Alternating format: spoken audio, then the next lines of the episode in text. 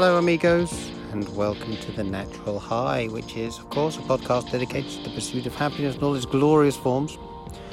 This time I have a, as usual, very special guest, someone who's close to my heart. Tom Luff is a musician, eco warrior, and someone who's uh, had something of a nomadic lifestyle. Spent three and a half years in Japan most recently, and we're going to deep dive into what it's like to live in Japan, get a real sense of the place. We're going to talk about Glastonbury memories. Uh, we're both aficionados at Glastonbury and actually once played there together, which we're more than happy to tell anybody who'll listen about. He worked for most of his career as an energy consultant to the government, to various governments, and so he has his finger on the pulse when it comes to sustainable energy, the environment, and things that are going on there as well. So there are the main topics of conversation, but of course we ramble nebulously throughout the pod as usual. It's also punctuated by loads of Tom's brilliant music.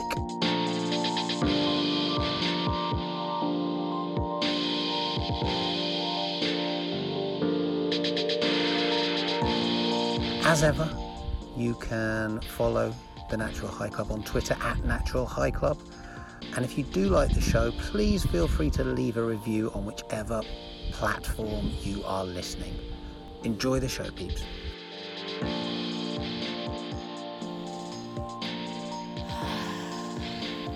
The natural high.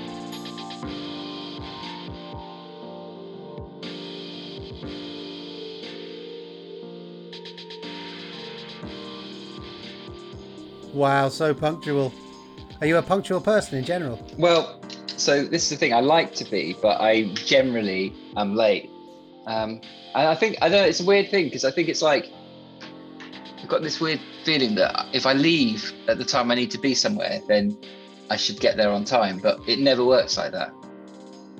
But that's why Zoom is brilliant because you know I sort of set off at the time that I needed to be there, and um, and I'm here. Yes, it's instantaneous. You were always late to rehearsals, but I suppose that your mitigating factor was that you had a proper job. Was I really late? I think I think it was just that was the style, wasn't it? Back then, you had to be a bit late. we were all late, so essentially all on time. Yeah, I mean, if you got if you got uh, you know to a kind of a rehearsal for a, for a rock and roll band early, then you'd be it wouldn't be very good. Yeah, stupid. Yeah, you got to turn up late, stinking of booze.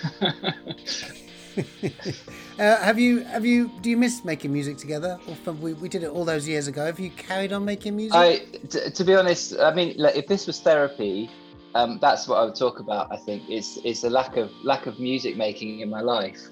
Um, and and I, I put it down to if I was to buy a really nice laptop um, that, that would allow me to to kind of make nice music, um, then um, then everything would be okay. But um, so so but no, um, I do I do um, I do miss making music uh, big time. Since we've been absent from each other, have you done it much? So I can't. Yeah, not not really. Um, I, I've been um, I've been playing a bit, like playing piano and playing guitar, but I haven't been actually doing that recording thing, and that's um, that's what I miss because you know it's it's that kind of creation thing, which um, when you're recording, you sort of perfect something, and I really like that.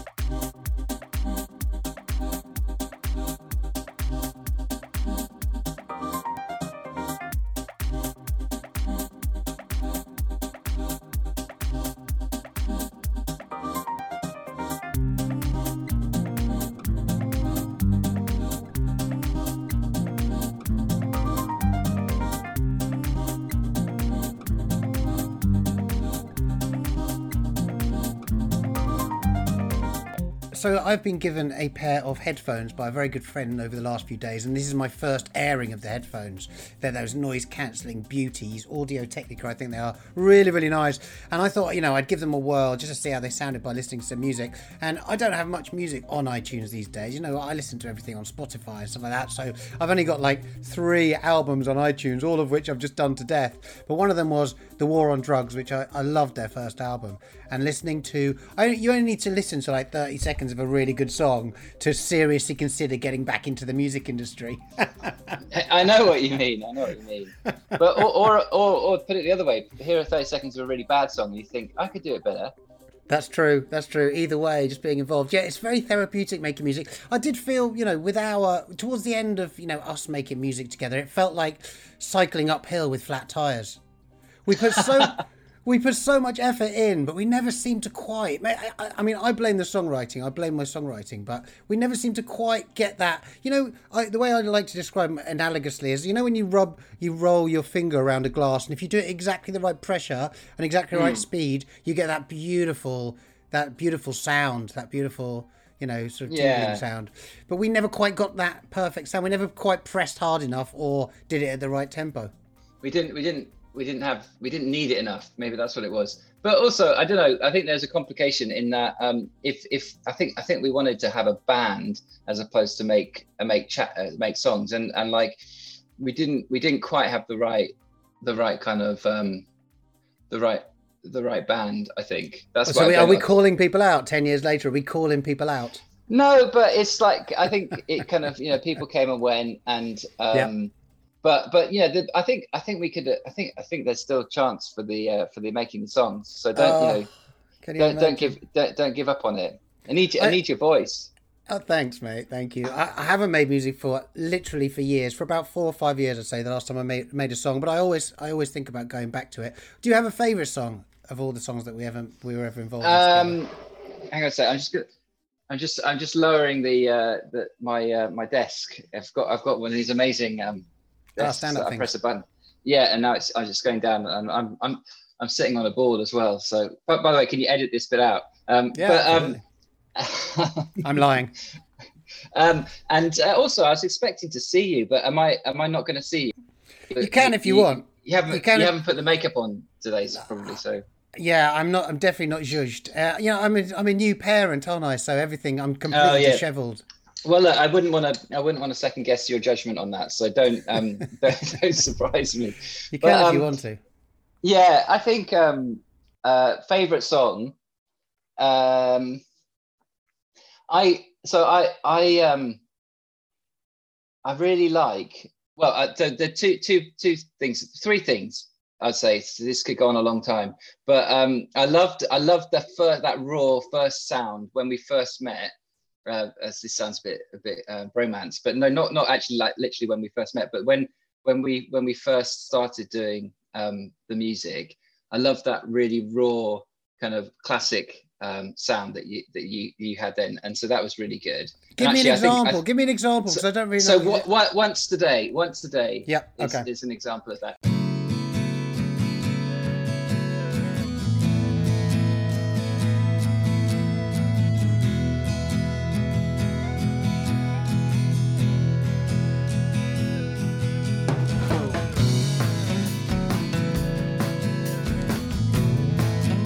Then we, we did it in the studio, and I think I don't think we got a better sound than that original demo. To be quite Couldn't honest, agree more.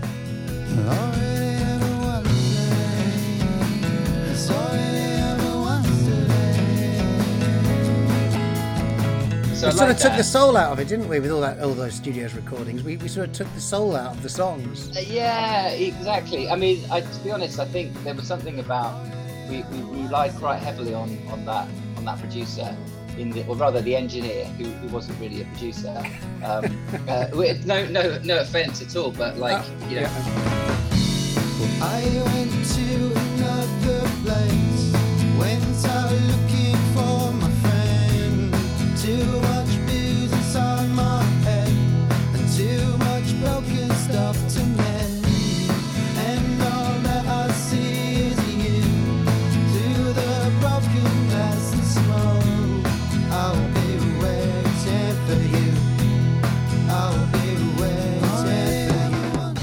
name? Can you remember his name?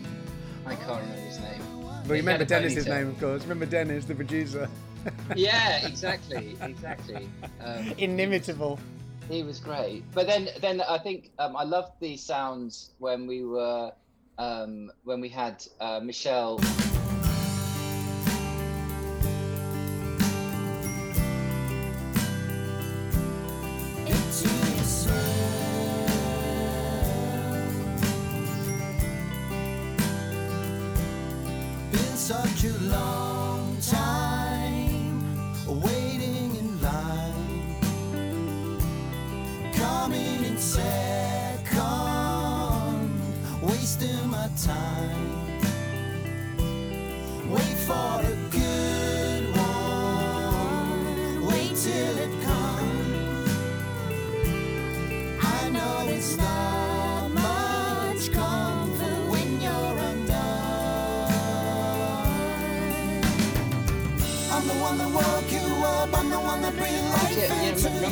Glastonbury?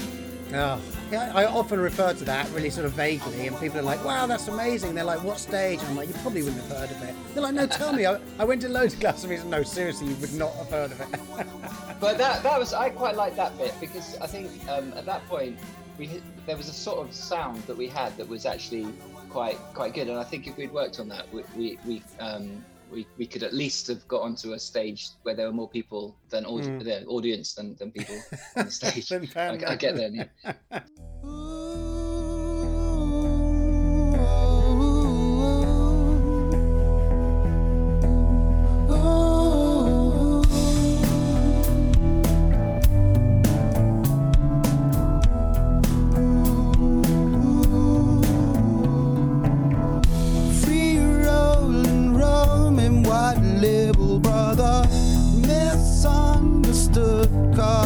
far too clever. In time, the world will see it your way. Times of trouble, you have to take cover.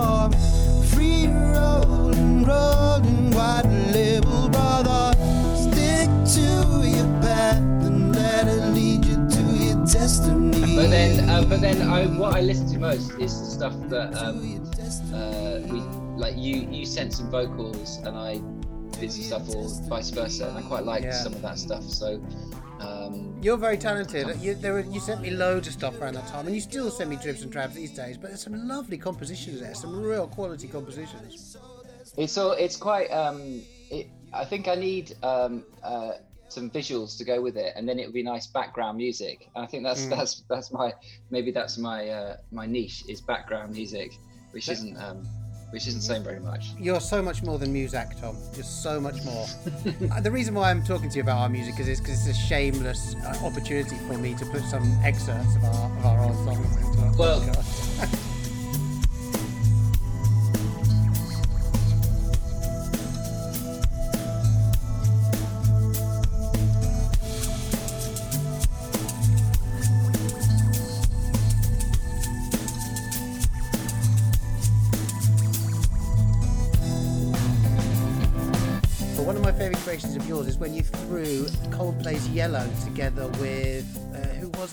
Oh yeah, I did a bit of um, that kind of um, mixing, which was you know everyone has to go through it, don't they?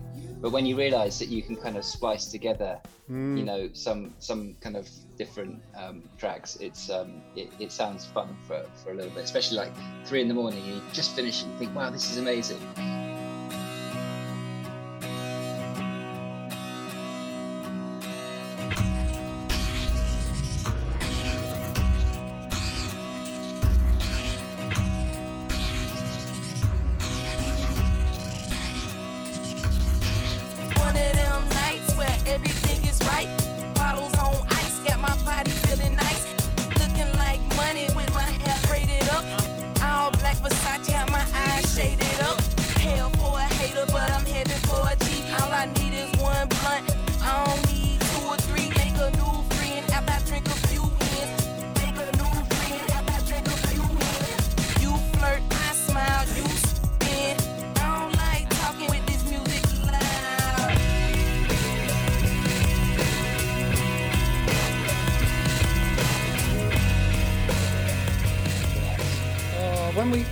Together next, we are going to make some songs together, aren't we? We'll get together and have a couple of beers and try and write something. Definitely, but you know what? I don't. I think. I think the. Um, I think uh, it works just as well Remotely. um, remotely. And so, Mm. you know, all I'm saying is there's there's nothing there's nothing stopping you sending me some vocal tracks, and I'll um, uh, other than my lack of a, a nice um, uh, sort of new laptop, there's nothing stopping me. Uh, yeah, we abs- or the other way around. You know, you could always send me some stuff and I could throw it together. My problem was, you know, whenever I whenever I did vocals, I generally did it on like two chords or three if I was really pushing the boat out. You regularly send me songs with like 12, 13 different chords. I'm like, whoa, completely out of my depth.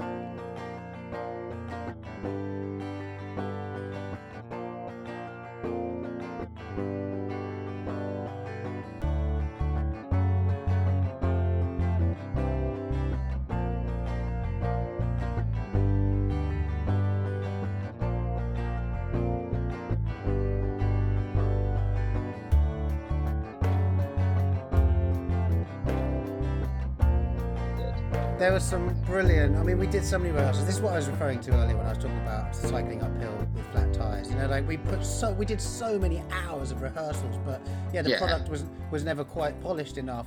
But um, or maybe this, as I said, the songwriting. But uh, what the one of the things I always remember was was you some of your grimaces on your face as you were listening to stuff in rehearsal. it was a sort of like watery smile with loads of like anger and disappointment behind it. Yeah, no, it was. It was um, it.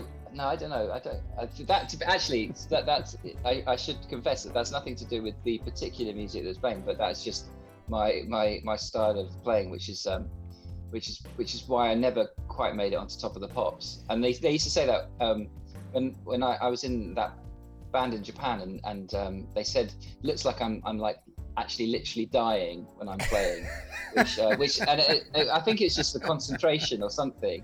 Um, but but I think everyone's got to go through that stage where they develop their sort of um, their pop star face, and I and Yeah. I never quite managed it. their persona, pop persona.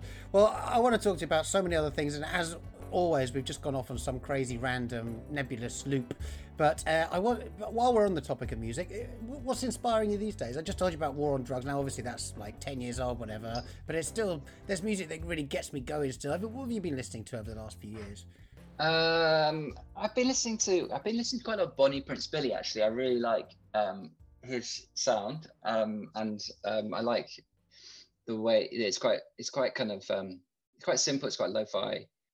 Um, Never heard I of think what Hmm. he's he's he's from America. Uh, Okay. Anyway, um, I really like um, what else have I been listening to? Oh yeah, lots of um, some slightly different, but lots of uh, like Bootsy Collins and uh, George Clinton, who are, t- t- I mean, they they are the just absolute geniuses, and and to, although you know they they're kind of they're not they're not unsung, but I, d- I don't think they get the credit for how just how, how influential they've been. They they are really good. Um, what else? Um, I quite. I mean, I listen to lots of sort of ambienty kind of things, just to kind of just to relax and calm down. And I think that's probably the stuff that I would make if I had my if I had my new studio. is just um, because a lot. The problem with ambient stuff is that it's so easy to make that there's loads of just rubbish out there. But um, it's but but I think I think the kind of the format allows you to be incredibly creative and um, and so there's there's a lot to explore there.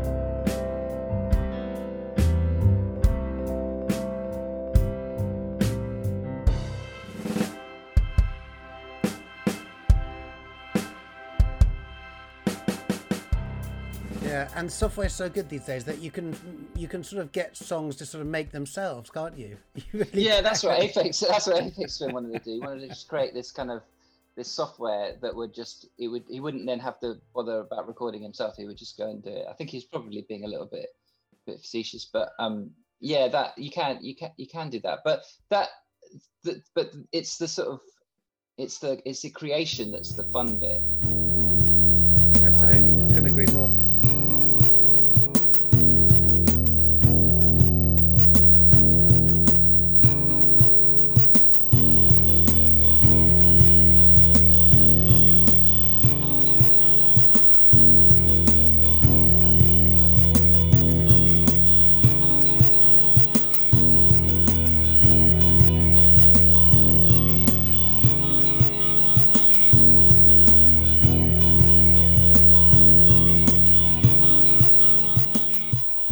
Mean, George Clinton, pretty pretty funky, right? Yeah, yeah, he is, and um, I just keep going back and finding new albums that I hadn't, well, not new albums, but old albums, but ones that I hadn't listened to before, um, and um, and, really like really like them. Um, I I remember particularly because um, when we were when we when we went to Glastonbury together, and then uh, George Clinton was playing on the stage in Glastonbury, um, and it was it, like the, some of it was a little bit self-indulgent. Like there was like a, a nine-minute uh, guitar solo, but um, it was it was. But I mean, actually, we was it was we, we had amazing bands on at that at that that particular Glastonbury. Oh, but Stevie Wonder was there. Stevie went Wonder was Wonder- there as well. Yeah, Yeah, we went there but, together, um, didn't we? We saw that gig together. yeah, yeah, yeah. That was that was pretty amazing. But yeah, the, uh, but for me, it's the George Clinton one that was just um, I feel uh, was sort of historic. Oh, amazing! Did, did I watch that with you? I can't really remember.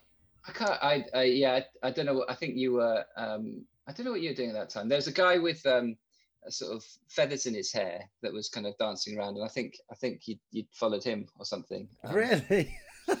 Yeah. I, I, I don't know. He, he Sounds he about right. Kind of crazy.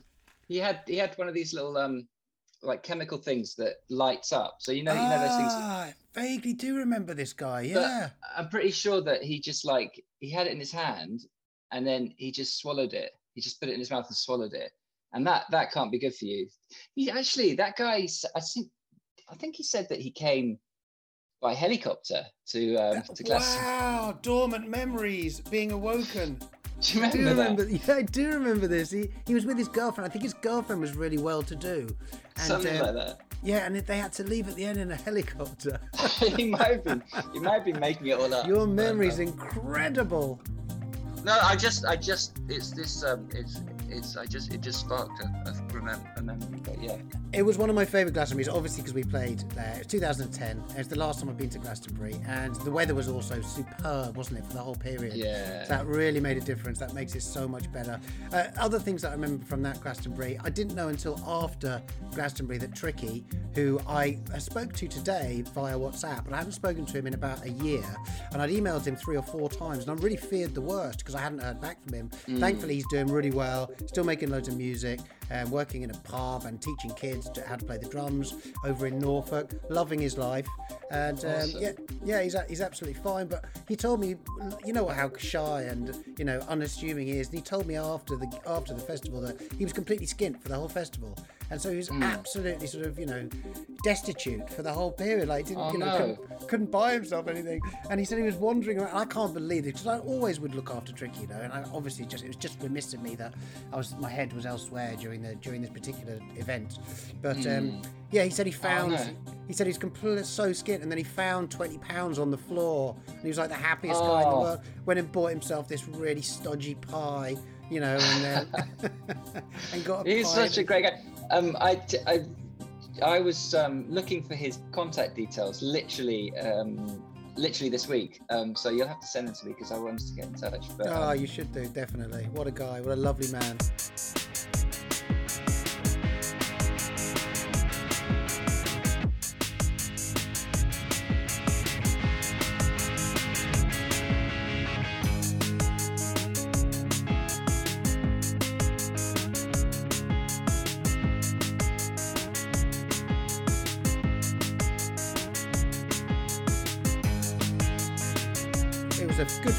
Years later that, that you went off to Japan. Japan. What year was that? That it was um it was 2017. So yeah, it was it was a few a few years afterwards. Yeah. But you you were there for three, four years in total. You- You came back. When did you come back? Yeah, in total it was it was it was three and a half three and a half years. So um, it was quite a long it was quite a stint. What an Um, experience! And you're back in London now. Yeah, back in London, back in London right. now. I mean, I've never been to Japan. Uh, I've travelled to Southeast Asia, and it fascinated me. This was like a good 15 years ago. It fascinated me because, you know, in a world that seems like ever more homogenized and westernized, Japan and Southeast Asia look, looks and feels like a different world still. It felt, you know, at least 10, 15 years ago, truly distinctive from the West. Is it still like that, or has it become really westernized, or does it feel really distinctive as a place to live? Yeah, it's um, it is distinctive. Um, it's very, it's very distinctive. Um, uh, but you know, there's so much been been said about Japan in, in in the way that it kind of manages somehow to um, both sort of embrace um, sort of the outside in a in a really kind of um, a really interesting way, but at the same time hang on to a kind of uh, a, a really solid kind of tradition um, and um, like examples of that is is so, so much of the food. Um, i mean you know there's it's such a rich and var- various kind of cuisine but um, there's quite a lot of stuff that they've just kind of taken from from outside from other countries and sort of made it their own. Um, and um, i mean you know these days uh, you get you get kind of there's there was this a few years ago but there's this kind of craze for um, chicken katsu curry which is like this kind of uh, fried fried chicken on rice with with, um, with with kind of Japanese curry on it, and you know that you know that's that's kind of quite big big over here and um, uh, it recently. Well, actually not recently, but a while ago. Yeah, Um, they do, and apparently on Christmas Eve, like loads of Japanese people go to KFC as part of like a tradition. Have you heard about that? Yeah, yeah, yeah, yeah. Um, it, it, I have, and um, uh, I actually uh, uh, part, did, did a bit of that myself when we when we were there. I thought I, I couldn't I couldn't resist it because it's such a such a funny Japanese thing. But um, it you know it's it's kind of a slight mis. I think it's a slight misunderstanding of oh well obviously they eat kind of this this kind of chickeny turkey thing in in in the West, so let's let's do it ourselves. Um, and not not kind of you know the, the image of KFC you know it's it's um it's kind of quite basic um, but as a sort of you know a, a, a, a sort of a, an export um, it's got a little bit less um, uh, maybe stigma attached to it um, uh, and I don't know it's it's funny enough like Christmas is not it's not really a family thing it's more of a kind of a couples thing so you know your best Christmas would be going with your with with your with your partner to, to KFC um, Wow. having a, a nice Christmas bucket It's but really. the, but in- the, Go on. so I was going to say the katsu curry thing. The, the reason I was mentioning that is just that it's it's kind of like um, the the katsu is is like it's a kind of it's just a Japanese way of saying cutlet, and it, it was from the Portuguese back in like the 16th century when they weren't allowed to properly come into Japan, but they were kind of on a little island just next to Japan or in i i- part of Japan, but just It's an archipelago, isn't it? It's like thousands of. yeah it, it is it is and then and then the curry obviously isn't really you know originally japanese um it kind of came you know via via the uk from from india and and Wow. uh, but they they but they kind of combine these things together to, and then you know put it with japanese rice and then it becomes kind of a japanese dish and actually so much well a lot a lot of things in japan that is it's all about that refinement of it of it to make it into something that's that's sort of maybe slightly better than what it started off being but then it becomes japanese and i kind of i think i don't know that's something about the the way that they can be so have that such a strong kind of traditional culture which is about sort of embracing new things but but maybe to start with at a slight distance but then kind of bringing it into into into their own. It's so interesting you say that because you know obviously Japan Japan suffered terribly in the at the end of the Second World War particularly, and you could easily imagine there'd be a natural antipathy and and almost a hatred of the outside of the Westerner because of what happened in the Second World War. But what you're suggesting to me is that that doesn't exist at all. Maybe something like Germany that, uh, that new generations of German people have come along and been and completely reacted, responded angrily to the way their country was run at that time. Is do you get that sense in Japan? Is there like a new generation of people that that really really embracing the West? it's really complicated and and um, yeah definitely there's a generation or generations that have massively um, embraced the west So there's no Um, hatred towards the West then. but but then but then at the same time um it, it's it's weird but you have these kind of crazy um uh guys that go around in in paint like sort of buses painted black um uh, with loudspeakers on the top with kind of wartime music talking about how um, they need to you know re- recreate the japanese empire and kick out the americans and all that kind of stuff. And you know that that's that you know it's sort of really extreme ultra right um, which which you, you kind of would almost think people are kind of just gone completely mad if you if you heard it in in this country. Um, but but and and, and actually although you know it seems a bit a bit kind of um, a bit comical actually some sometimes it can create you know there, there, there's been violence towards kind of particularly chinese and koreans um, in, in japan so so i mean there under under the surface there is that uh, certainly not with with everyone and um, and uh, you know um, uh, from from a kind of a constitutional perspective, it's a it's a pacifist country. They're not allowed to um, they're not allowed to have an army or, or only a defensive army. But um, but but yeah, I, I think what's what's interesting. There's sort of different kind of factions uh, throughout Japanese uh, sort of society, and um, and and and some will really embrace. I mean, and not you know, some will really embrace certain aspects of kind of Western culture, and and that's what I really like. They're going to get really. I've met. I've got friends who's just like so into a certain kind of thing, like you know, might be a band or something like that. Yeah. They just kind of know everything about it. That's almost a Um, cliche, isn't it, about certain Japanese people? They become obsessed with certain aspects of Western culture. Yeah, but- specifically. yeah exactly and so but sometimes it's not it's not necessarily as far as obsession but it's kind of just kind of just knowing so much about it that you, Mm. yeah that you sort of like you, you kind of have a sort of a double take and you think wow that's that's you know that's really cool But you talked about this faction of ultra right uh, people, you know, um, shouting from the rooftops about how they want to go back to old values in Japan. That would suggest to me, like speaking more broadly, then that it's quite a liberal society. It's not a place. It's a place where you are allowed to speak your mind freely. yeah it's culturally uh yeah it's it's it's it's very liberal in in in almost all respects um in that in, in that in that regard in terms of sort of freedom of speech. But you know there will there will be there are limitations to that. And um there, there will be things that um you know uh p- people would notice and say oh actually how come how come that's not you know how come you can't say that kind of thing? But um yeah but ge- but generally um it, it is. Um it's not you know socially there are there are all sorts of problems. I mean there, are problems in every society but I, I kind of feel that japan struggles particularly i think with gender equality um, and it's it's quite traditional uh, in that in that respect. Um, you know it's it, you know obviously uh, many many women many women work um, but it's much harder to get to be a se- to, to get to sort of more senior positions and there's a much more of an ex- expectation that women will be kind of working at home uh, you know and, and having having kids and stuff like that and, and then and then quitting their their work which which does make it really hard actually for for uh, women in japan to kind of you know progress careers So, I mean, that still happens obviously in, Europe and the West as well. But what you're saying is it's, it's more extreme. It's less developed. The, the gender equality is less developed in Japan. Would you say?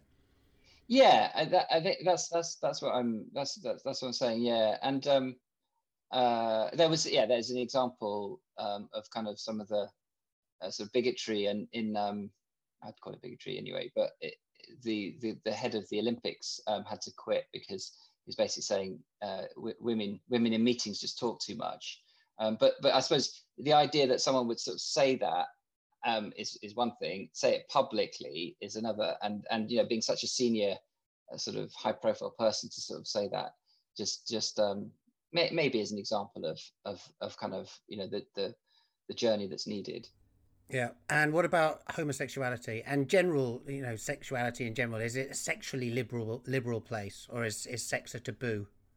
That's a really really interesting one because um, like uh, it's it, it is liberal. It's it's sexually liberal. Um, and I think um, you know there are very certain sort of districts where lots of foreigners go and find you know all sorts of um, pleasures. Um, but at the same time, I think pe- people are are actually a bit more conservative. I, I think, or may or maybe maybe that maybe they just keep it quiet. But um, I think I think um, that it, it might it might not be a societal thing. It might be kind of a personal thing. Um, but it, it it just my my sense is that people in Japan as as you know aren't quite so um, free and easy uh, perhaps as as in as in the UK. Um, but yeah, I don't know. Um, that's that's probably um, a massive overstatement or uh, sorry generalization, and um, it will depend on the individual. Another great stereotype of Japan is the idea of, of honor. Uh, people are, you know, there's a real strong sense of honor there. Would you sense that still in, in modern day amongst the individuals and the people that you met? Are they honourable people more so than maybe maybe in the, the scurrilous West? I think I think that's that's a sorry that's another good question, but um, um, there, there's this is this is again where there's this, sort of society versus individual, and um, from a from a society perspective, you you've got kind of face, and you've you know you you don't want to you don't want people to see that you've done something wrong. Um, so there's there's less of that kind of barefaced. Well, I just do a thing my own way, and I don't really care what anyone thinks. However, when you can get to the anonymous side of things, like see people what they do when they're anonymous, you kind of it, it, it's a bit of a leveler. And so um, I was driving fair amount in Japan, and um, you know people don't know who you are when you're driving so much, and um, there, you know, there, I think I think you, drivers just act like drivers, and yeah, it's it's, it's probably a, a, a, a you know fairly kind of rules based society. But um, what one example I, I would give is like you know if you if you're kind of waiting to get let in to a queue of cars, you you often you can wait a long time. Um, right. Um, and and um, and, and this is probably a really rubbish example, but like um, I kind of I just got the sense that because because people don't see you, um, then you don't. There's no real obligation to to go the extra mile and just say, okay, here you go, go in. To be um, honourable, to be nice. Yeah, to to be nice. Um, but um, that that's that, very similar in America, though. Is it? Yeah. Yeah, one hundred percent. If you want to know really truly about the American psyche, then put them behind the wheel of a car. They're you know yeah. friendliest Californians in particular, the friendliest people you'll ever meet. But then you put them behind the wheel of a car, and it's just absolute. Ma- it's like Mad Max. Um, you know, in, in San Francisco, I don't live in San Francisco anymore, but in San Francisco in particular, like if you're doing the speed limit, you'll you'll get like honked and get the the bird, people screaming blue murder at you just because you are adhering to the speed limit. Yeah, yeah, yeah, yeah. And you never get let in ever. I quite like just um, just going the speed limit when people are getting a bit annoyed. But actually, probably the best thing to do is just to pull over and let them overtake you. That's, yeah, definitely. what What did you love about Japan? Tell me some things that you loved and some things that you didn't love so much. Um, I think uh, I I loved. Um, well, it's so it's it's a it's a weird one. I'm going to I'm going to take it completely off your your question, but um, this this time I went. It was going it was going back because I'd been there when I was in my twenties, and I'd always wanted to go back and and sort of you know spend more time there and see my friends again. And it would it. it what, sorry, can I just ask a, why were you there in the first place? Were you studying? First time I was I was studying, yeah, and then um uh, uh, and then uh, I went back um to to teach and study, and then I had this long gap um, but when when I had that gap, I was kind of like just thinking about it and like having like these kind of weird, you know, recurring dreams about being back in Japan. It just felt like a different kind of a different lifetime. Mm, and nostalgia. So, yeah, nostalgia. So this was this was kind of like returning to Japan again, like going back, and um, I think that really framed it for me. It wasn't obviously it wasn't the same, and but but actually it probably was quite similar. It probably hadn't changed that much. But obviously I'd I'd grown up, grown older. I'd kind of I I my my circumstance was completely different. My I had you know I got married, I had a, a kid, and so kind of going back was just it was a very different experience. So um, I think that that that was an interesting kind of an, an interesting kind of feature of it. I think it's just that how something actually it didn't really change very much, but I had changed and, and going back and spirit experiencing it in that way. So you were seeing it. You were a different kind of user. You were you were seeing it from a different perspective. You were in different spaces. I was I was a different user. I was I was sort of seeing kind of ghosts of my previous self kind of around and sort of thinking, how do I get back to that? And how do I get back? A, and and because the first time I was I was kind of you know young and free and you know moving around and I could I, I just kind of spend weeks just traveling around with just uh you know you know sort of sleeping rough actually and doing just kind of whatever I wanted. There are times in life you feel you should conform.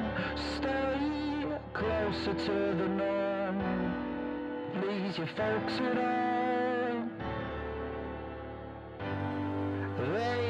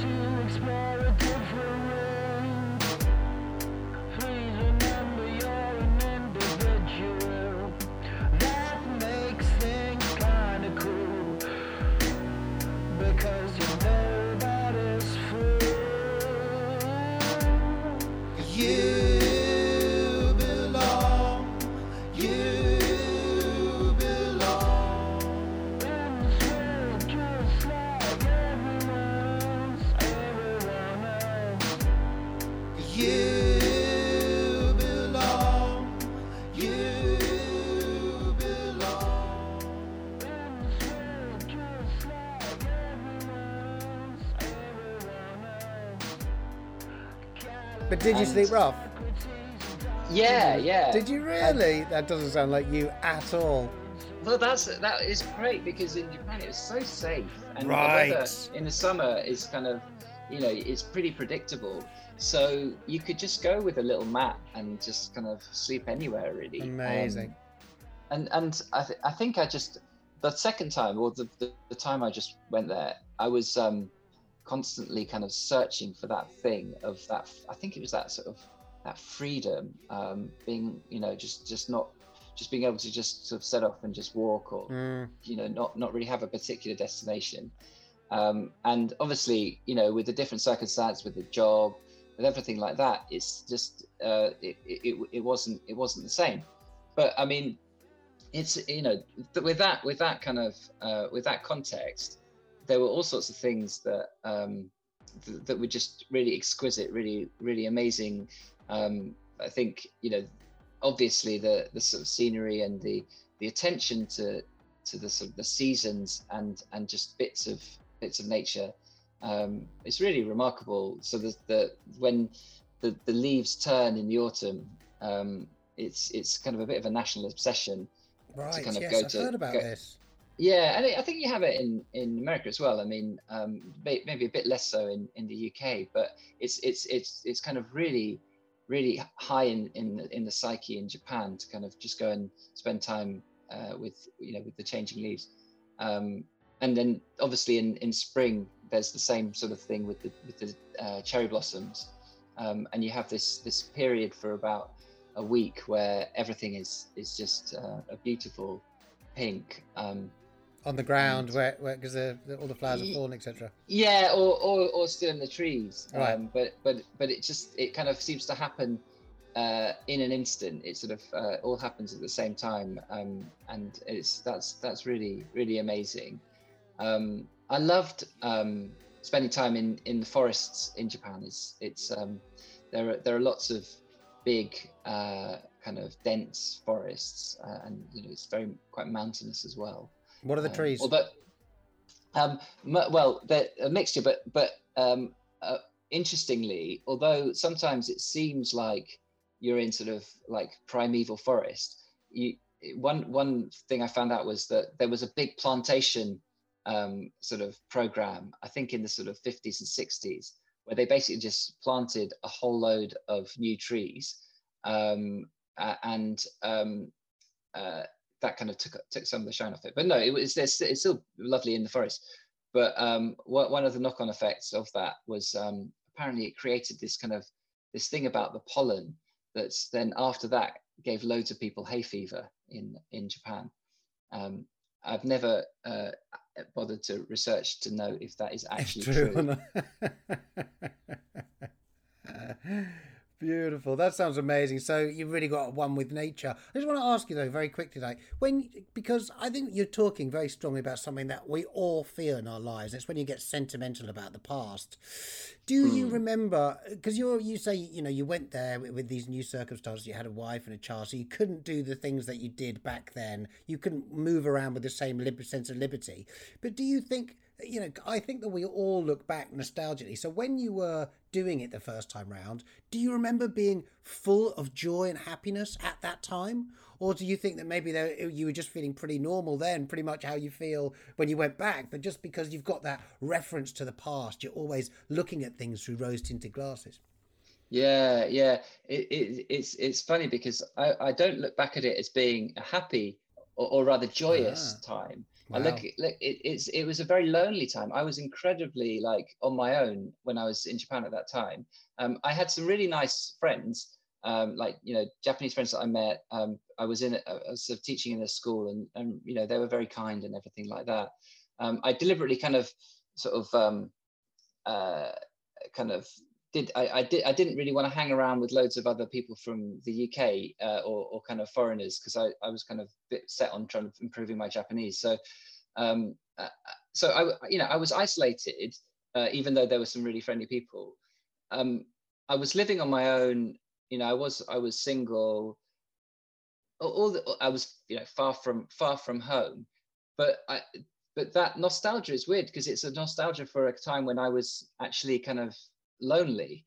And and what does that say? Why am I looking back, sort of fondly craving that feeling of uh, of kind of um, isolation? Well, may, maybe it's because it's like getting woken up at six in the morning by my son, but um, no, it, it's it, it's not that. I think there's there's something kind of that that weird kind of love hate of of emotions that that um or, or maybe that's the wrong word but the sort of the sort of um bittersweet of, Mm. of something where, where where actually you, you think it's a negative feeling but actually there's there's something that you get pleasure from Glean from it. Yeah, or it could be a value to you because it's, you know, adverse conditions which sort of maketh the man, as it were. yeah exactly exactly but, But it's interesting. It's yeah. interesting. I think it's just nostalgia. That is just nostalgia itself, isn't it? It's, it's us wanting things Mm. that we can no longer have because it's in the past. I mean, you can recreate it, but it's that wanting, yeah, to sort of relive certain things or just to go back in time. You know it's impossible, so you want it more. I just think it's human nature to want what you what you can't have. Yeah, Ollie, I'm a very nostalgic person, as you as you might as you might remember. I, I, I that's that's one of my. I, I, I don't know. I try to keep it. Um, I think I think you have to take it with a pinch of salt because it can kind of, um, it can it can kind of really grip you and and control you. Um, but maybe that was one of the connections I had with Japan is because there there is a a kind of a nostalgia to Japan. There's a, there's a there's a bit of a love of nostalgia in Japan as well. And it's such an old and rich history, isn't it? I mean, when you compare it to somewhere like America, for example, which has got a rich and old history, but it's just not the one that's being told the, the, Yeah, the, exactly, the I was gonna inhabitants that live here now. Yeah, exactly. I was going to say, uh, but yeah, I think I think it is interesting uh, Japan's history. But I'd say one of the one of the really interesting things is the, the social experiment that they went through, which is to kind of really close the country off to the outside world for 200 years, and that was like, um, uh, you know, amazing. It, it developed. It got to a certain level of development. Um, and then just decided, okay, we we we we don't want this influence from the outside. We're just going to completely stop. And I think that that kind of that experiment or that that kind of period really, although Japan existed as Japan and a lot of the kind of culture predates that, it was really, you know, um, important in in um, cementing kind of what is Japan. Right, yeah. Um, uh, and and when uh, was this you know, period? What was this period? uh, well, it was it, like it's sort of the Tokugawa period. So from from basically 1600, so 1600 um, through to sort of the opening up um, to, to to sort of uh, to the to the west in in about 18 you know 1850s that that period was really really quite closed and um, very few uh, uh, you know foreigners got into japan um, during that period Visa nightmares. Yeah exactly so that's that's what brexit's all about um, so uh, you know yeah, uh, but no let's let's skip over that so true. Okay, um, you you mentioned safety, and I watched an amazing show recently, and it's about ch- children. Basically, you know, you watch all this stuff about kids when you're when you're having a baby for the first time, try and sort of tool yourself up in some way. And one of the th- one of the shows I watched, one, I can't even remember what the show was called. Uh, typically vague of me, haven't done my research, but um, it was about uh, Japanese kids and how apparently it's a rite of passage. You're going to be able to tell me whether this is utter nonsense or not, but it's a rite of passage that when kids get to, I think it's five years of age, their parents let them go out on their own for the day and just do their own thing in wherever they are and like ride around the city on trams and stuff. And it's just, so it poss- possibly I've not so I've not heard of that particular rite of passage. It might it might be um, uh, in in that book of uh, that I read about the uh, the trees and the pollen and the, and the hay fever. Um, but, but but definitely, but but, def- but definitely, um, uh, it like I had I had friends and they had kids who were seven seven seven or eight um, and they would they would go to school on their own. And and it was it wasn't like it, it wasn't you know like it was just around the corner. They would kind of get on buses and you know and and, do that kind of thing and um and whereas i'm back in london and you know the nine year olds they're not even kind of crossing the road on their own um I, I, it's it's i don't know um I don't, I don't know what that what that's all about really because um, it probably is. I mean, it certainly it feels safer for in terms of in terms of crime and um, you know cer- certainly you know you could leave your people people actually do this. They they leave their phones o- on tables to sort of to sort of say this is my place and then they go off and, and go to the bar. And it's like you know that that that wouldn't happen here. And you, you don't you don't really need to lock your bike up. Um, uh, you know people aren't aren't going to steal it from you. Um, but but but for, for kids i mean you know traffic is traffic is traffic. And so um, there's there's that risk. And then um, I, d- I don't know I don't I, d- but it just it just feels it just feels safe Yeah, I'm just looking at you know various statistics here. Uh, top line statistics. Um, the rape rate is 27 times higher in USA than it is in Japan. Four times uh, more total crime than in, in USA than Japan. I mean that's huge. The murder rate is five times higher in, in the United States. yeah How, how- can we learn from that in terms of you know the way things are run? You've said it's a, a liberal society. It's not it's not some kind of North Korean style autocracy where you're too No. scared to do anything wrong because of the the the, the uh, punishment. So so what how what are they doing that's right then? yeah i mean uh, just just caveat like i think murder rate that's definitely right and um i think you know you can't really disguise that i think rape you might want to just you know just kind of I, I, I, I Look got a feeling that there's there's there's less uh, you know uh, in in Japan, but at the same time, uh, a lot of stuff won't be reported. Um, and this is this is because of the, the the gender divide again, like the yeah i mean me, me me too there was a little bit of me too in japan but but um i think you know it's it that my my sense of it and yeah this isn't backed up with anything but is that um people are much less likely to report um sort of sexual abuse or uh, sexual because they'll, violence because they'll even. probably be reporting it to male institutions. yeah uh, th- there's there's that and um i don't know uh it, it, you know there's there's also i mean it's, it's a it's a problem with gender and you know gender equality generally um uh, and, and i don't think it's unique to japan but i but i think that in terms of being transparent i think that that, that that's that there's there's there's probably more of that going on below the surface that's not recorded. Um, but but why why is it i mean i think fundamentally it, it is a it's a it's a very rules focused um, society. So um, from from a really young age there isn't really a black and white and it's not it's not like um, in in in countries like the uk where yeah there are rules but if you if you can work out how to kind of break them and get away with it then you're kind of clever Um, whereas in Japan, it's actually I think it's just more ingrained. People feel well, it's good for society if we all follow the same rules. Um, so, so- Right. So, there's that. So there's a Um, more, so there's a, a, a better sense of sort of collectivism there then than there is perhaps in somewhere like America, which is so individualistic. Everybody's out for themselves. They Yeah, generally they see re- the benefit of group projects and you know group group sort of working together. Yeah, definitely. I mean, to to to the extent that like so schools are pretty like that that you know you don't really have much time at home. So you're like you're at school from quite early till uh, till late, and you have your after school clubs and stuff like that. Um, and then school goes on uh, on Saturday, and then you might even have sports clubs on Sunday, and then you do you might do your sports club through the summer as well. Um, but but that's because you just want to be part of this this thing. I mean, you know, that's maybe maybe that's an exaggeration in some, and, and I'm sure loads wouldn't do that. But um, there is a thing about you're attack, you're part of this institution, you're part of this this kind of group, um, and that is your life. Yeah, but it's not sort of forced upon you like some kind of you know strange you know autocrat. It's it's actually something which is which is embraced by the public rather than a, like a brainwashed public. They are sophisticated people who realise the benefits of it. Yeah, it, it- maybe it's a mixture. I mean, if you've had all of that through your you know your schooling, um, then you know maybe maybe you just think well that's that's just normal. Um, and yeah, there are lots of lots of benefits of that. Um, but you did you then- feel did you feel safer with Dennis in Japan than you do back in London, for example?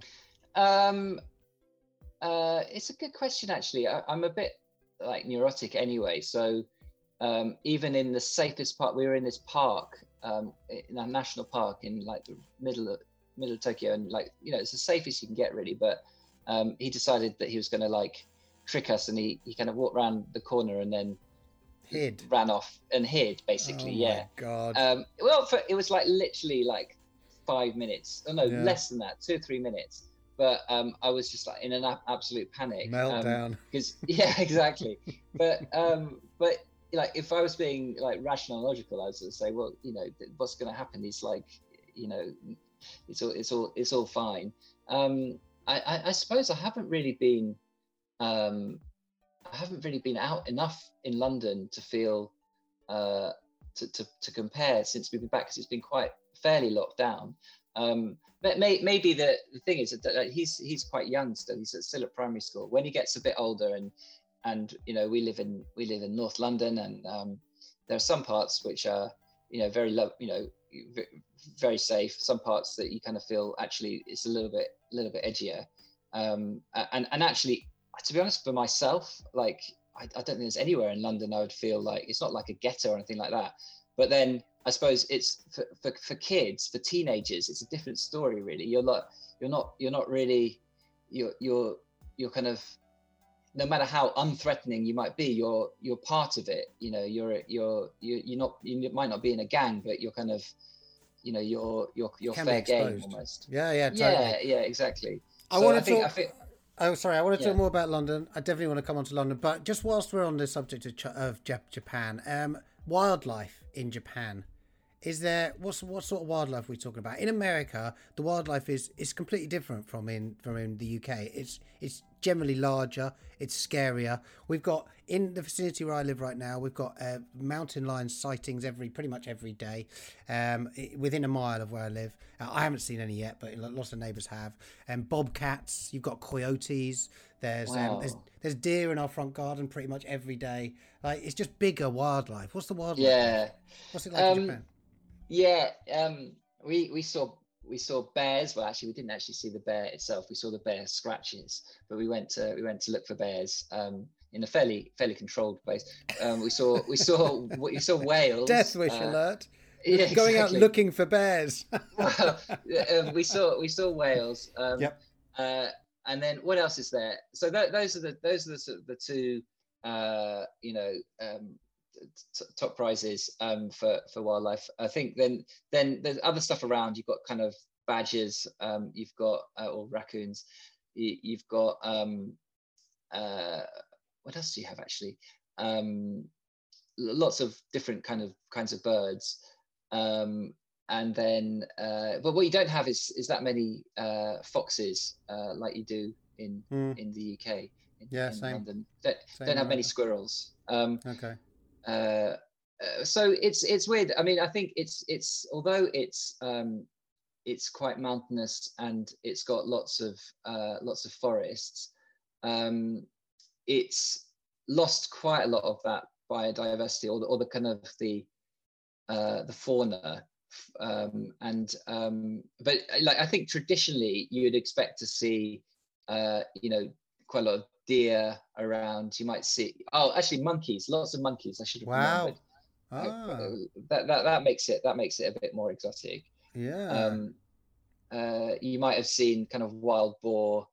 Um, you might have seen. I'm I'm just um, yeah, but uh, you know what it wasn't. uh, But the, the the fun thing about the monkeys, you might have seen the the monkeys in the um, in the hot springs. Um, so they they uh, like us uh, like to get out of the cold and enjoy the hot water. Love it. So there, there are places where you can go and see them uh, bathing, which is quite quite fun. Awesome. Oh, yeah, I've heard 70% of Japan's made up of forests and mountains that aren't suitable for living in. And there's over, That's over right. 100 active volcanoes as well. Yeah, that's right. That's right. Um, we went to see one volcano, which was really, really exciting, actually, just to sort of see Oh, see it. it's been um, incredible. yeah, yeah, it's really, really, uh, really, really kind of awe, awe inspiring. Have you, speaking of wildlife, have you, have you heard of Okunoshima? Okunoshima? Okunoshima? Um, it's an island, uh, but I haven't been there. What do you know what it's best known for? Uh, deer. No, I don't it's, It's best known for it's one of the seven thousand Japanese islands, and it's best known for rabbits. Um, it, was Ah. it was used to test chemical weapons during World War II, and it's said that the test subject t- test subjects roamed free after the war, Oh wow, Yeah. wow. and their Um, numbers apparently you know multiplied many many times. Um, there, uh, as I think about it, yeah, there, there are places where there are um, quite a lot of deer. There's um, one Nara, which is one one of the old capitals, um, is is uh, famous for its its deer. Oh. What what about Japanese pufferfish? Have you heard about them? Um, yeah, yeah. Have you heard about their mating mating the over- mating ritual? Oh no, I haven't heard about that. But the, I was, uh, you tell me that, and I'll tell you why they're overrated. But yeah, what, They're overrated. I love it. Yours, your little factoid is going to be much more interesting than mine. But apparently, Japanese pufferfish. I've seen it. I saw it on Earth. I think it was an Attenborough show. And um, basically, they work when they're trying to um, attract their mate. They will work 24 hours a day for a week for seven days in order to make this incredible sand art. So that's their way of, of attracting the, the uh, mate. They just make this this incredible. It looks like a mandala, basically, like a really sophisticated mandala. Uh, they just yeah they work Wow. non-stop round the clock for seven days in order to create this this um, amazing thing on the on the bed of the sea. And they have to work Wow. seven. They have to work twenty four hours a day because otherwise it will wash away. So they have to do it like intensively. amazing. Oh no, it's incredible, isn't it? So that, that sounds like your um, Valentine's Day breakfast to me. Brilliant. but um, no, pu- pufferfish. The thing is, like, they're really because I think it's because um, they're poisonous, and you need to have some special training to get the poison out. Um, it it makes it a bit exclusive, and so it's really they're really expensive. But then there's this weird thing that because they're expensive, everyone thinks, oh yeah, it's, it's got to be a delicacy. Um, uh, but to my um, subtle, unsubtle tastes, um, it's just like a, a kind of a very plain version of uh, of uh, other Japanese fish. I mean, actually, but just just saying that um, that that is kind of part of the attraction. I think um, there's that kind of a lot of Japanese flavors are very very subtle, and I think almost the pufferfish uh, phenomenon is that it's quite it's quite a kind of a, a subtle taste that, that sort of maybe shows how refined you are um, Mhm, and and, ri- and rich, obviously. Yeah, exactly. Right. And how? What is this method for getting extracting the poison? Well, I don't know. Um, you've got to have a license for it. Um, uh, but every every year, like uh, there, there are a few deaths from people who think they'll brave the the local chef who, who reckons he can just do it. Um, but I, I don't know. It's it's it's, it's involves a sharp knife, basically. God. Um, last couple of questions about Japan before I speak about your reintegration to London. If for somebody like me who hasn't been before, what dish specifically should I look out for apart from the katsu curry? And what's the best place that you went to in Japan? Most beautiful place, or overall just the place that made you happiest? Uh, the dish uh, you should look out for. Um, hang on a sec. Um, there's a really weird one. Do you want like a weird one or like a nice one? Um, you can give me both. I def- definitely like something that you all look out for this. You know, this is why I, I couldn't stop eating this. It was so delicious. I mean, you're gonna just you could just go with sushi or something like that, I suppose. But I thought it might be some specific delicacy or You're a vegetarian, right? Um, Correct. Uh, um, so, uh, but it's it's um, uh, it's so so. I'm not. It's not not really offensive one, but it's it's uh, noodles. There's Japanese ramen, and and actually there's Oh. an amazing there's an amazing vegan ramen place uh, was, Mm. which was around the corner from where I was, which actually arguably was nicer than the the meat based one. But uh, but but it's a little bit harder to come by. But the but basically it's kind of in a in a kind of a broth, um, and it's really kind of uh, re- really hearty um, as a as a as a as a meal. Um, Sounds so amazing. I, of, this I often find the noodle soups in London, or, or in America indeed, they don't have quite enough sort of taste and flavour for me. They can be a bit watery and a bit bland. Yeah, yeah, exactly, exactly. But but um, I, I- don't um, but but but um, on the um, so vegetarians in Japan sometimes really struggle because um, so much uh, meat. You know, it, it's it's not that there's loads of meat, but it's just it's a little bit in everything. But but the good thing is that there, there's a kind of a, a tradition of of Buddhist um, cooking. So in the in the in the temples, if you stay in a temple, uh, you can get an amazing, um, prob- possibly not vegan, I don't know, but uh, certainly vegetarian uh, uh, meal, and um, uh, and really delicately, kind of exquisitely made. Um, and uh, yeah, you won't you won't miss you won't miss the meat there. Did you go to any Buddhist temples? I mean, did you spend any time in Buddhist temples? And were you taken by Buddhism at all? I, I went to loads, and uh, I it was one of my things that I just really wanted to go to loads. Buddhism, in its purest sense, it, it's I think it's a really good tool.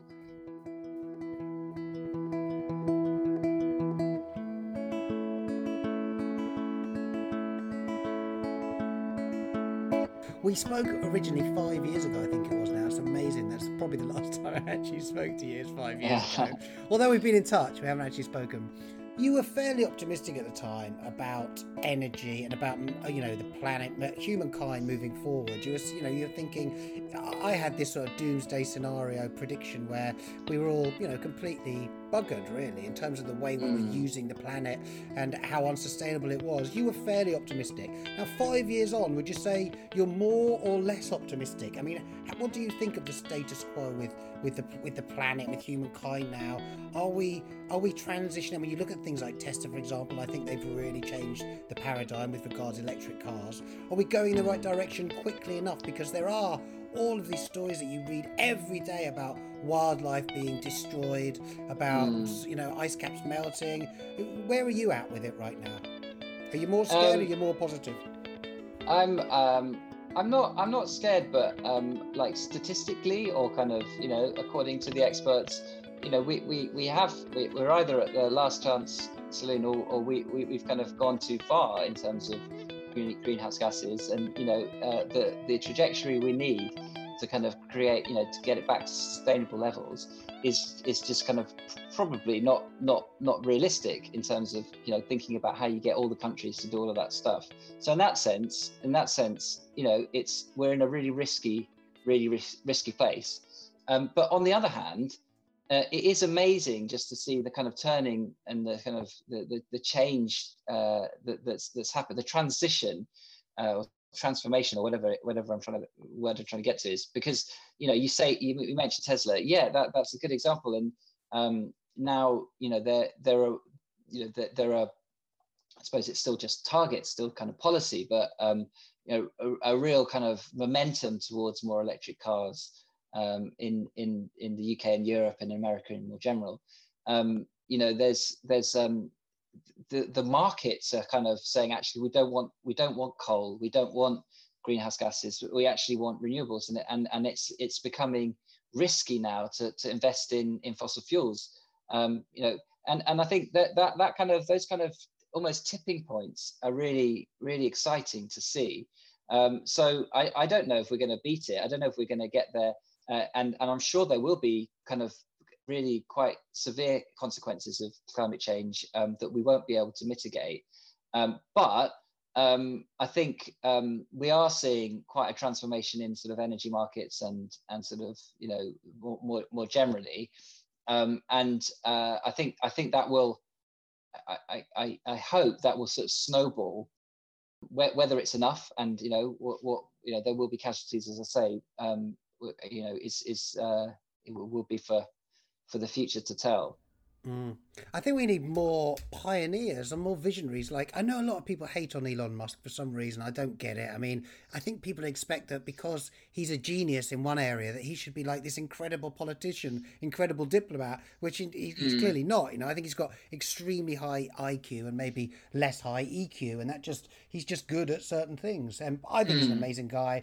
And I think that when we spoke about five years ago, you know, electric cars were still very much the outlier. You know, his ideas, hmm. it, it was cool, but it was not something that was going to, you know, take on, you know, catch on really quickly. Now I think that he's won basically because there is not one major car manufacturer out there that's not investing a huge amount of money in electric cars. It just seems to be, uh, you know, I, th- I think within ten years, we'll pretty much, pretty much all cars will be electric. Would you not say? And- Yeah, yeah, exactly. And I think I think the interesting thing is going to happen is people are going to start listening to the noise of, of conventional cars and they're going to say that that just sounds that just sounds wrong and it sounds it sounds noisy and it, it and it sounds dirty and uh, and actually it, it sounds old and, and I think I think it, you you can hear like I've been uh, I've I'm I'm halfway there I kind of you know taking taking small steps but I've got a plug-in hybrid um, because I, I and actually I mean probably shouldn't have a car at all in the city, but but it, with the kid it just kind of makes life a lot easier.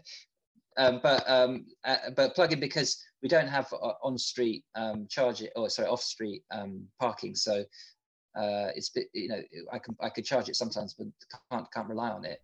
So where do you charge um, it? In a so charger there's in a a- supermarket or whatever. Yeah, there's a charger. I mean, I can to be honest, I can run a cable across, but um, it's I'll probably get in trouble if I if I do it too often. Um, Running it across but- the main road. Exactly yeah just across the pavement but um but also also um you know sort of the cost of of getting a new one um a new electric car. As much as i'd love it um it didn't it didn't quite work for us at this point. But but they're coming down really quickly. So you know in in a couple of years time it would be a very different equation. But anyway uh, what i was going to say is it's so much so much quieter and you know you, you wait in traffic and and obviously there's no noise you know the engine's off. And then you know compare that with with a car next to you and it's kind of just you know grumbling away. It just it just feels like culturally and sort of you know we'll, we will we'll start to think actually it's it's nicer to have you know electric cars and that's just one example i suppose but Absolutely. And you know what I think the really key element is that, and uh, Elon Musk mentioned it the other day because he brought out a new, even faster version of the Model S. It's called the Model S Plaid or something like that. And um, and and in his press conference to, to you know introduce this car, he said, "I think the reason why we've been so successful is because people didn't have to compromise when they got an electric car. We not only made a car which is cleaner and better for the environment, but we also made the best car. And it, I mean, I've got a Tesla, I've got a Model Three. I couldn't imagine enjoying driving another car like comparatively now. Yeah no um i'm i'm jealous of your of your tesla wow you're you're absolutely living the dream Oh my god, the Tesla's amazing, absolutely beautiful. I, I'm, Um, I'm i'm more living the the, the larry david dream with my uh, with my prius i i, Yeah, I, I love the Prius. Bill Gates and Warren Buffett Mm. are collaborating on a new type of power station. Have you heard about this? Um I, I, I, I have very vaguely no i haven't actually it's like getting to an exam and realizing you've been asked a question that you didn't revise. Uh, google knows it hang on a sec Well, yeah. So Um, basically, Bill Gates and Warren Buffett they're uh, unleashing this new type of power. I think it's called niacin or something like that. It's a new way of you know fusing. As you can tell, I know nothing about it either. But it seems quite interesting to me, and the reason why is because they're they're going all in with this, and I'm thinking, you know, obviously Warren Buffett, like you know, he doesn't know anything else other than to make money, but he's like, I'm pretty sure he's 90 years of age now. So you can easily imagine that he's looking at this like a legacy, like something, you know, he's commonly, you know, described as a philanthropist, as is Bill Gates. So, yeah, I just thought you might be able to um, shed some light on this new development because they think it's going to be an absolute game changer for energy. Oh, I I think what you're meaning is that Bill Gates and Warren Buffett they're they're looking to build a new kind of nuclear reactor in Wyoming. is that is that is that the one you're meaning? Now you remember. yeah, now I remember. Yeah, there's a little bit of editing required about 20 seconds ago. Um, yeah, na- natrium nuclear. Natrium. Um, okay. Do you know anything think- about it? Yeah. Uh, I think um, TerraPower was founded by Gates about 15 years ago. Okay. Uh, and he's got his power company called Pacific Core. Um, yeah, I mean, uh, so ba- ba- basically, I, I think this is about um, th- th- these are the sort of small nuclear uh, kind of reactors. Um, uh, I'm not I'm not sure if they if they run on on sort of different different type of uh, you know nuclear fuel or or what. But I think the, the thing about nuclear is, I mean, you know, in the 50s uh, when it when it when they first sort of you know started to build them, it was it was amazingly revolutionary.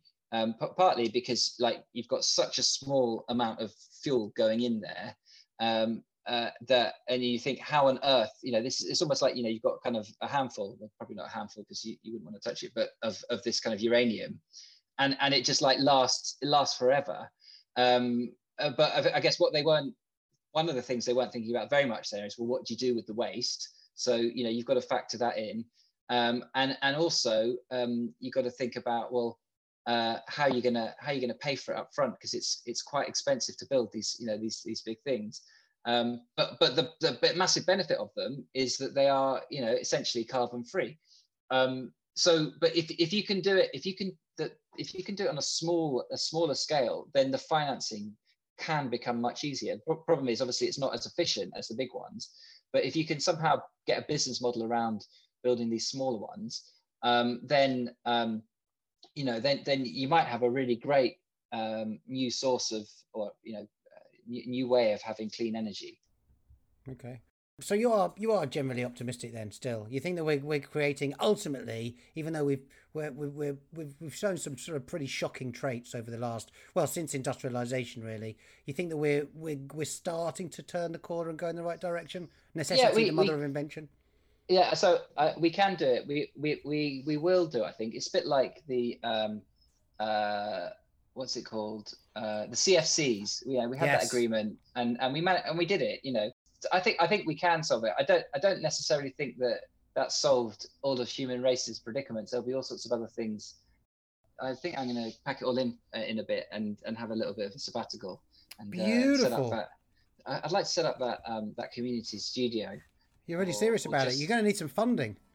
yeah, I- I definitely need some funding. I think you could do it as a charity or something like that, or get some money from the council, um, or or I'll just spend, spend the time, you know, just meditating.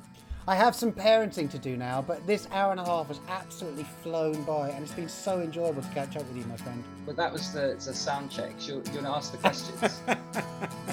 and and um, just how is parenthood for you? Is it is it uh, is it wonderful?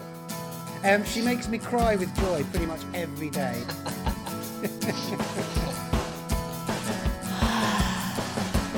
The natural high. Now tuned into the motherfucking greatest. Music up in the headphones.